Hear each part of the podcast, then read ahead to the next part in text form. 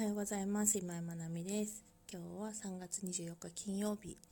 ですね。今井まなみの脳内ラジオチャンネル。このラジオはですね普段私が考えていることや頭の中を言葉にする。自分自身の言語化力を高めていくというところと聞いてくださった方が何か感じたり考えたり気づいたりするきっかけになったらいいなと思いながらお話をしております。はい。今日154回目の配信になるかなと思います。不登校気味だった娘が再登校できた理由っていうところでお話ができたらなと思っております。はい。まあ、テーマ不登校っていうところですね。あの不登校の子供がね年々増加していてあの過去最高を毎年ねこう更新しているような状況ですよね。で我が家も漏れなく漏れなくというかあの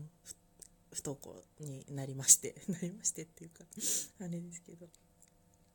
中学校2年生の息子と小学校6年生の娘がいるんですね。で小学校6年生の娘は先日卒業式を迎えあの無事に小学校、まあ、義務教育なので無事にも何もないんですけど 小学校卒業となりました。でこれで我が家からね小学生がいなくなるわけですけど次今度2人とも中学生1年生3年生っていう形になりますね。であの上の子中3になる長男はですね中1の夏頃から、まあ、ずっと不登校なんですけどあの本当に不登校です。なんて言うんだろう何か例えば給食だけ通うとか朝の挨拶に行くとかそんなこともなく不登校です。とにかく不登校です。一日中あの休んでます。はい。まあまあでもあの元気は元気なんですけど。でそんなまあ不登校の息子がおりましてで小学校6年生だと娘はですねあのまあまあ時々お休みすることがあったり疲れたとかねそういうので週に1回お休みするとかなんかそういうことはあったんですけどあんまりこう長くお休みするっていうことはなくってで小学校6年生の冬休み前ですね11月12月とかだったかな。12月入ってからだったかな。あの学校行きたくないっていうところでお休みが始まりました。まあ私はね息子の不登校見てるので娘のこの卒業までの数ヶ月ってもう全然短期なんですけどあのほぼほぼお休みしながら過ごしました。はい。であ冬どころじゃないな。秋ぐらいか。そうですそうです。秋ぐらいからお休みだったんだな。うん。でそのお休みのきっかけってな今思い出しましたね。あのマラソン大会。マラソン大会に出たくない。なんですよね。でこれってなんかすごい難しいですけど親からしたらわがままなって思うじゃないですか。マラソン大会みんなだって頑張ってるんだよって思ったりとか。も私もマラソン大会小学生の時大っ嫌いで本当ビリから数えて2番目3番目とかに大体いたのであの嫌いな気持ちもすごくわかる。でもみんな頑張ってるんだから我慢して頑張らなきゃいけないみたいなのがねやっぱり思う人の方が多いと思うんですよね。でじゃあ母親の私はどうだったかっていうとやっぱそういう気持ちはあります。ものすごくあります。でそれがねやっぱ子供にとってねそういう嫌なことも頑張って乗り越えることでちょっとねたくましくなれるみたいなところもあるのであのそういう気持ちもある。けれどもあの嫌な気持ちもすごくわかるわけですよ。であ嫌だって言えるって素晴らしいなと思って。私は我慢して嫌だと思いながらも我慢してもう行かないなんて選択肢は持たずに日々日々やってたわけですよ。泣きそうになりながら吐きそうになりながら。ででもこの嫌だって私はマラソン大会に出たくありませんっていうのをはっきりと自分の意思を持ってその意見を表明できるっていうことが素晴らしいなと思って分かりました。親としてはお母さんとしてはやっぱりそのね娘の頑張る姿を見たいし応援したいしマラソン大会を応援しに行ってね私今でもすごく覚えてるんですけど小学生の時にもう本当に必死にもう吐きそうになりながら最後の最後足も動かなくなってゴールに向かってる時になんかこう応援しているお家の人たちの頑張れっていう声で力が湧いたっていう自分の体験がすごくあるのでなんかすごい覚えてるんですよそれを。だからなんかそういう経験をやっぱ子どもたちにしてほしいっていう気持ちはあるわけですよね。自分の自分の成功体験だから。だけど子どもたちの人生はあくまで子どもたちの人生なのであのそこを切り離して親としての希望はこうだけれどもあのあなたの意思を尊重しますっていう形ですね。でそこの、まあ、切り離しができるっていうことがすごく大事かなと思っていて彼女の話を聞きながらあのまあ、ちょっと言いますけどね「ね えれよよマラソン大会」とか言ってましたけどずっと。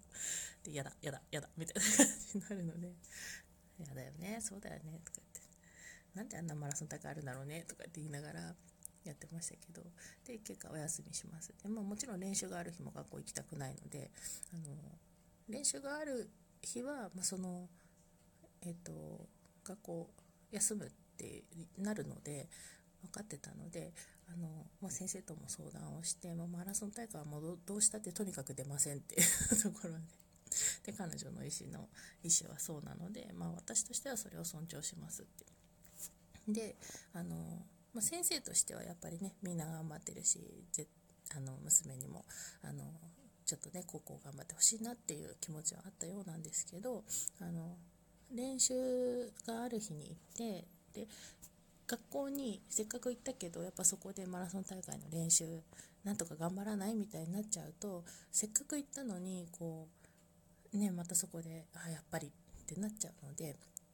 もうとにかく練習は出ない。誘わない。声をかけない。っていうところを先生と共に徹底をして。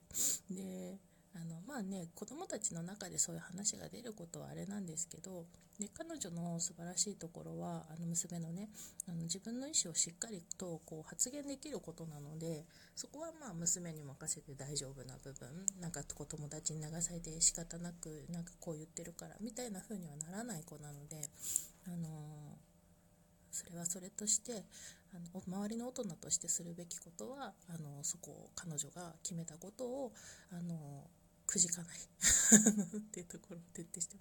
そうマラソン大会がスタートだったでその後すぐ運動会があったので運動会も見学でした。あの私と一緒に私服で行ってあのでも席は応援席は用意しておくねって言ってくれたのであのまあみんなが応援席にいるタイミングでは時々そっちに行ったりとか。でまたすごくいいクラスで娘がそんな感じだったけれども何て言うんだろう。特になんかみんな気になると思うんですよね。学校休みしててとかなんかえー、なんで運動会出ないのとかみんなでやろうよとか。っていう子もいると思うんだけど、まあ、彼女の意思をそれでもやっぱりその周りの子たちも尊重してくれてで運動会もね私服でしれっと紛れ込んででなんか友達わーってやってでなんか競技の時になると保護者のところに スッと紛れ込んであの私服だからね。そんな感じで過ごしてましたであの、まあ、本当にその彼女がどうするかっていうところを最終的には決めるっていうところを、まあ、私としては尊重しでそれをあの、まあ、彼女の代弁ではないですけど学校先生に伝えで彼女はこう思ってこうしたいそうですっていうところでじゃあそうできるようにどうしましょうかっていう話を繰り返してきた感じですね。なのであの、まあ、完全な不登校というよりかは、まあ、その本人が登校するかどうか、えー、参加するかどうかを自主的に選んでいたっていうところです。うん。でこれが大事ですよね。やっぱりね義務教育っていうところの彼女たち、まあ、子どもたちはその義務教育機関に教育を受けるあの権利というものを持っていて学ぶ権利育つ権利を持っていてそれを大人がしっかりとできる環境を作る。で、えーと、そこが義務として大人に与えられているという環境の中で彼女たちが主体的に選びで自分の意思で決めるっていうところを、まあ、大人がサポートするっていうところなのかなと思います。なので、まあ、不登校っていうとあの なんか娘の場合はねちょっと違うのかなっていう気はしてるんですけどあのそんな感じで過ごしてきました。です後半のその休んでる期間はそんな感じで本当にあの彼女の意見を聞き意思を聞き。でまあ、先生からはね気にかけてお電話何回もいただいてるんですけどこうだそうですこうだそうですっていう風に私がスピーカーとなって、えーと、彼女の考えていることを伝えで、まあ、親として思っていることも伝えで先生としてのこう考えを聞きでそこをこう3人で話し合って、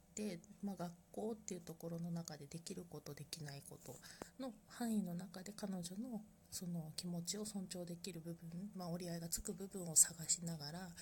のやっていった感じです。で最終的にはあの小学校の卒業式に照準を合わせて卒業式練習に参加するっていうところであの投稿回数が増えていった感じですね。なので本当に彼女が自分の意思で決めながら、えーと後半の小学校生活を過ごしてきたなというところでした。親としての願いや思いはいろいろあります。そりゃあります。私も人間ですしね。いろんなねハレーの姿が見たいなとか頑張ってる姿が見たいなとかでも何でも何よりもそれってやっぱ子供が幸せであってほしいっていうところに尽きると思うんですよね。生き生きと元気な姿が見たいっていうのはつまりはその幸せに生きていてほしいっていうところでもあるのでそこを自分の価値観で思っている部分をこう娘の価値観に寄り添いながらこう新たに作っていくような期間だったかなと思います。まだまだちょっとね語り尽くせない部分があるのでちょこちょここうラジオで話していきたいなと思っています。はいそんな感じで今日も皆さん素敵な一日となりますように。はい